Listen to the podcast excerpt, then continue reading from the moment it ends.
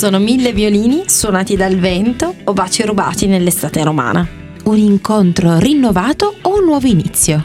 Siamo Benedetta e Marianna e oggi parliamo di ritorni di fiamma o minestre riscaldate, tutto al tavolo 4.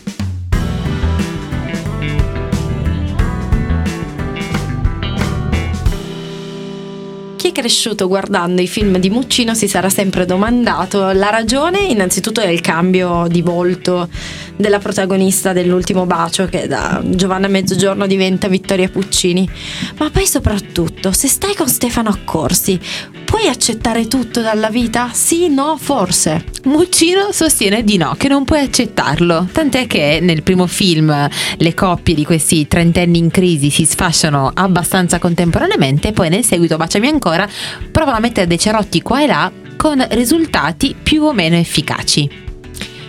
C'è una ricetta, un modo di identificare che cosa è andato male all'interno di una relazione? Sono tante le motivazioni per cui una coppia si lascia. Mm, ritrovarsi è possibile? Possiamo immaginare di trovare una pezza a uno strappo? La risposta che mi viene da dare così eh, in maniera rapida è che sì, perché eh, ci sono coppie che si ritrovano, quindi evidentemente c'è il fenomeno, bisogna spiegarselo, no? quindi in che modo due, due persone che si lasciano per un motivo più o meno condiviso poi possono ricreare una, una storia insieme.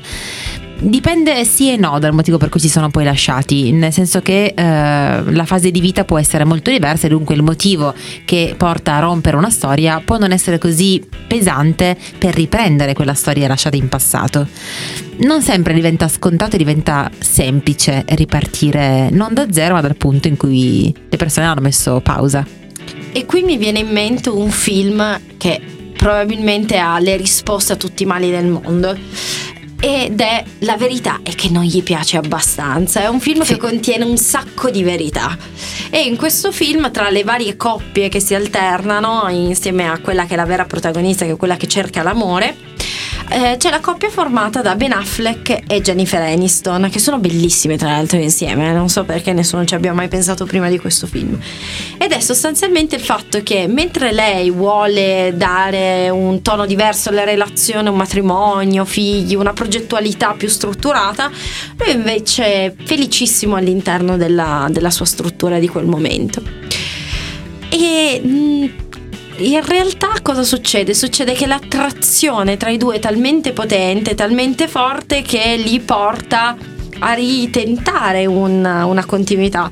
Ma in realtà di base non funziona perché nessuno dei due è pronto a cambiare idea per l'altro. Allora forse questo, questa minestra ha un sapore indigesto.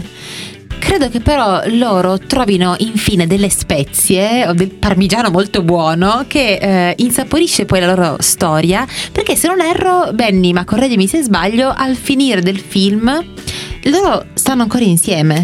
Loro stanno ancora insieme. Perché non solo la, tra- la passione li trascina e li mm, trasporta e li coinvolge, ma eh, scopriranno anche che il loro progetto di coppia eh, prescinde dalle strutture che Jennifer Aniston eh, voleva portare nella, nella, loro storia narrativa, perché si, si, amano e si rispettano e vogliono stare insieme in maniera ehm, condivisa, non hanno differenti valori e obiettivi.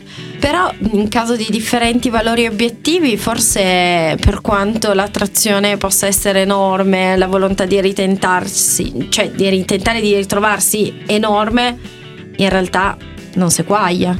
E come eh, si diceva prima, se i motivi eh, della rottura sono pesanti, allora è importante riflettere sul perché tornare insieme, non tanto perché eh, ci si è lasciati, ma perché si vuole tornare con l'altra persona. E se è una questione di valori, c'è poco da fare. Se invece è una fase di vita che appunto può essere superata, perché no? Eh, è importante avere più di un motivo per riavvicinarsi, altrimenti ci si perde di nuovo. E qui citerò in realtà qualcuno che so che ami molto, dicendo semplicemente ti perdono, ma non dimentico. Pesi Witter, mamma mia, Pesi Witter, uno di noi. Eh, questa cosa è molto vera, nel senso che lui diceva alla sua fidanzata del, del tempo, eh, dopo un tradimento, io Andy, posso... Vi dico solo Andy McPhee, eh, il grande amore della vita di Pesi e il grande amore anche di Marianna. sì, Pesi devo dire che sì, ma ehm, lui comunicherà alla sua fidanzatina che eh, la perdona ma non dimentica il tradimento non è necessario dimenticare quello che è successo, anzi è importantissimo poter dire alla compagna o al compagno che questa cosa ci ha molto feriti o ferite e che dunque è importante parlarne insieme. Molto peggio è fingere di averla superata e perché no dimenticata per poi tirarla fuori dopo tot tempo come mm, a mo' di tabellone segnapunti e quindi io te l'ho fatta passare liscia secoli fa, adesso però ti chiedo il conto. Oppure ci sono i casi prosciutti sugli occhi, ad esempio Carrie Bradshaw.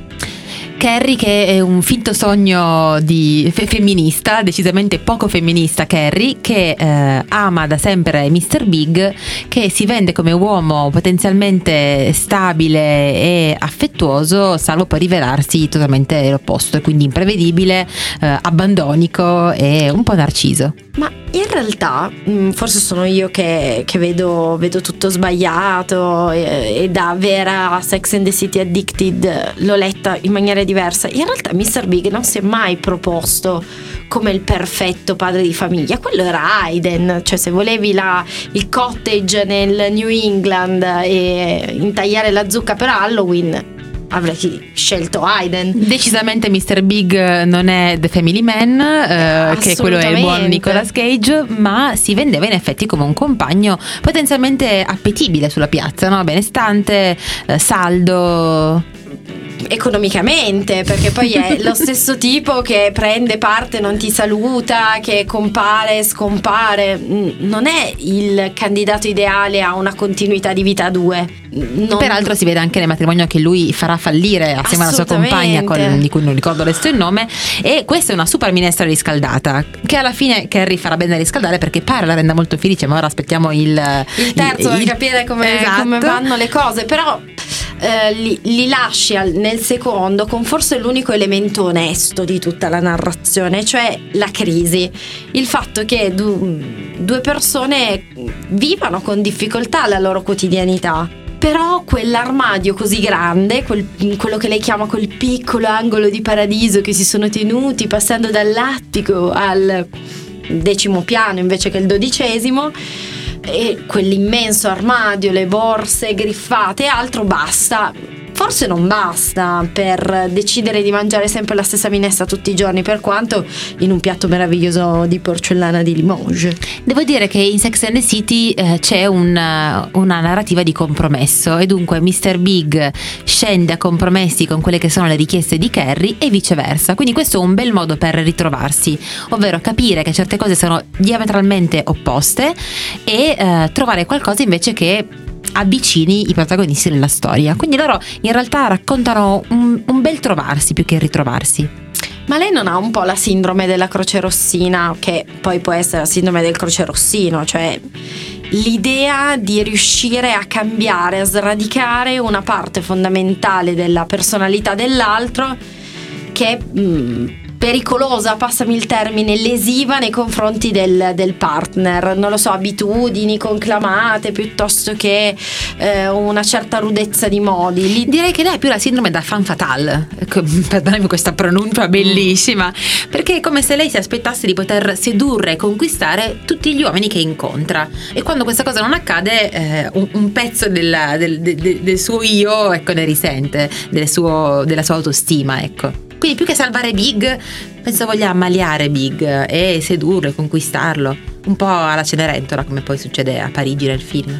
Io comunque resto un po' così, un po' preoccupata per tutto, tutto quel parterre di, di così, persone che ricadono negli schemi, convinti insomma che basti un po' di buona volontà per far funzionare le cose, perché la buona volontà non deve e non può mai essere unilaterale. È difficile non riproporre lo stesso schema con partner diversi, figuriamoci non riproporlo con lo stesso partner che si è lasciati o che vi ha lasciato, quindi diventa veramente molto complicato Per non parlare del sesso con l'ex storico che vi lascia o che lasciate, con cui poi ritrovarsi anche nell'intimità potrebbe essere molto di- difficile perché ehm, non c'è più magari quel, quel, quel pepe iniziale delle, de- degli inizi o magari c'è di nuovo perché la lontananza vi ha fatto desiderare di più l'altro, però rischia di essere un fuoco di paglia e ci vuole molta attenzione e anche molta cura anche della sessualità.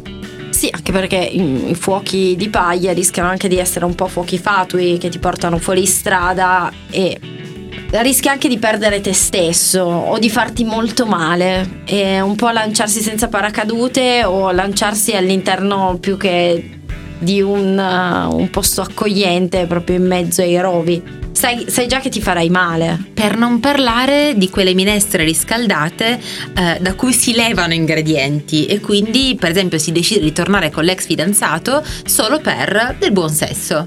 Ecco lì diventa ancora più faticoso, ancora più difficile muoversi in un copione antico con però parti differenti e comparse differenti. La diventa interessante.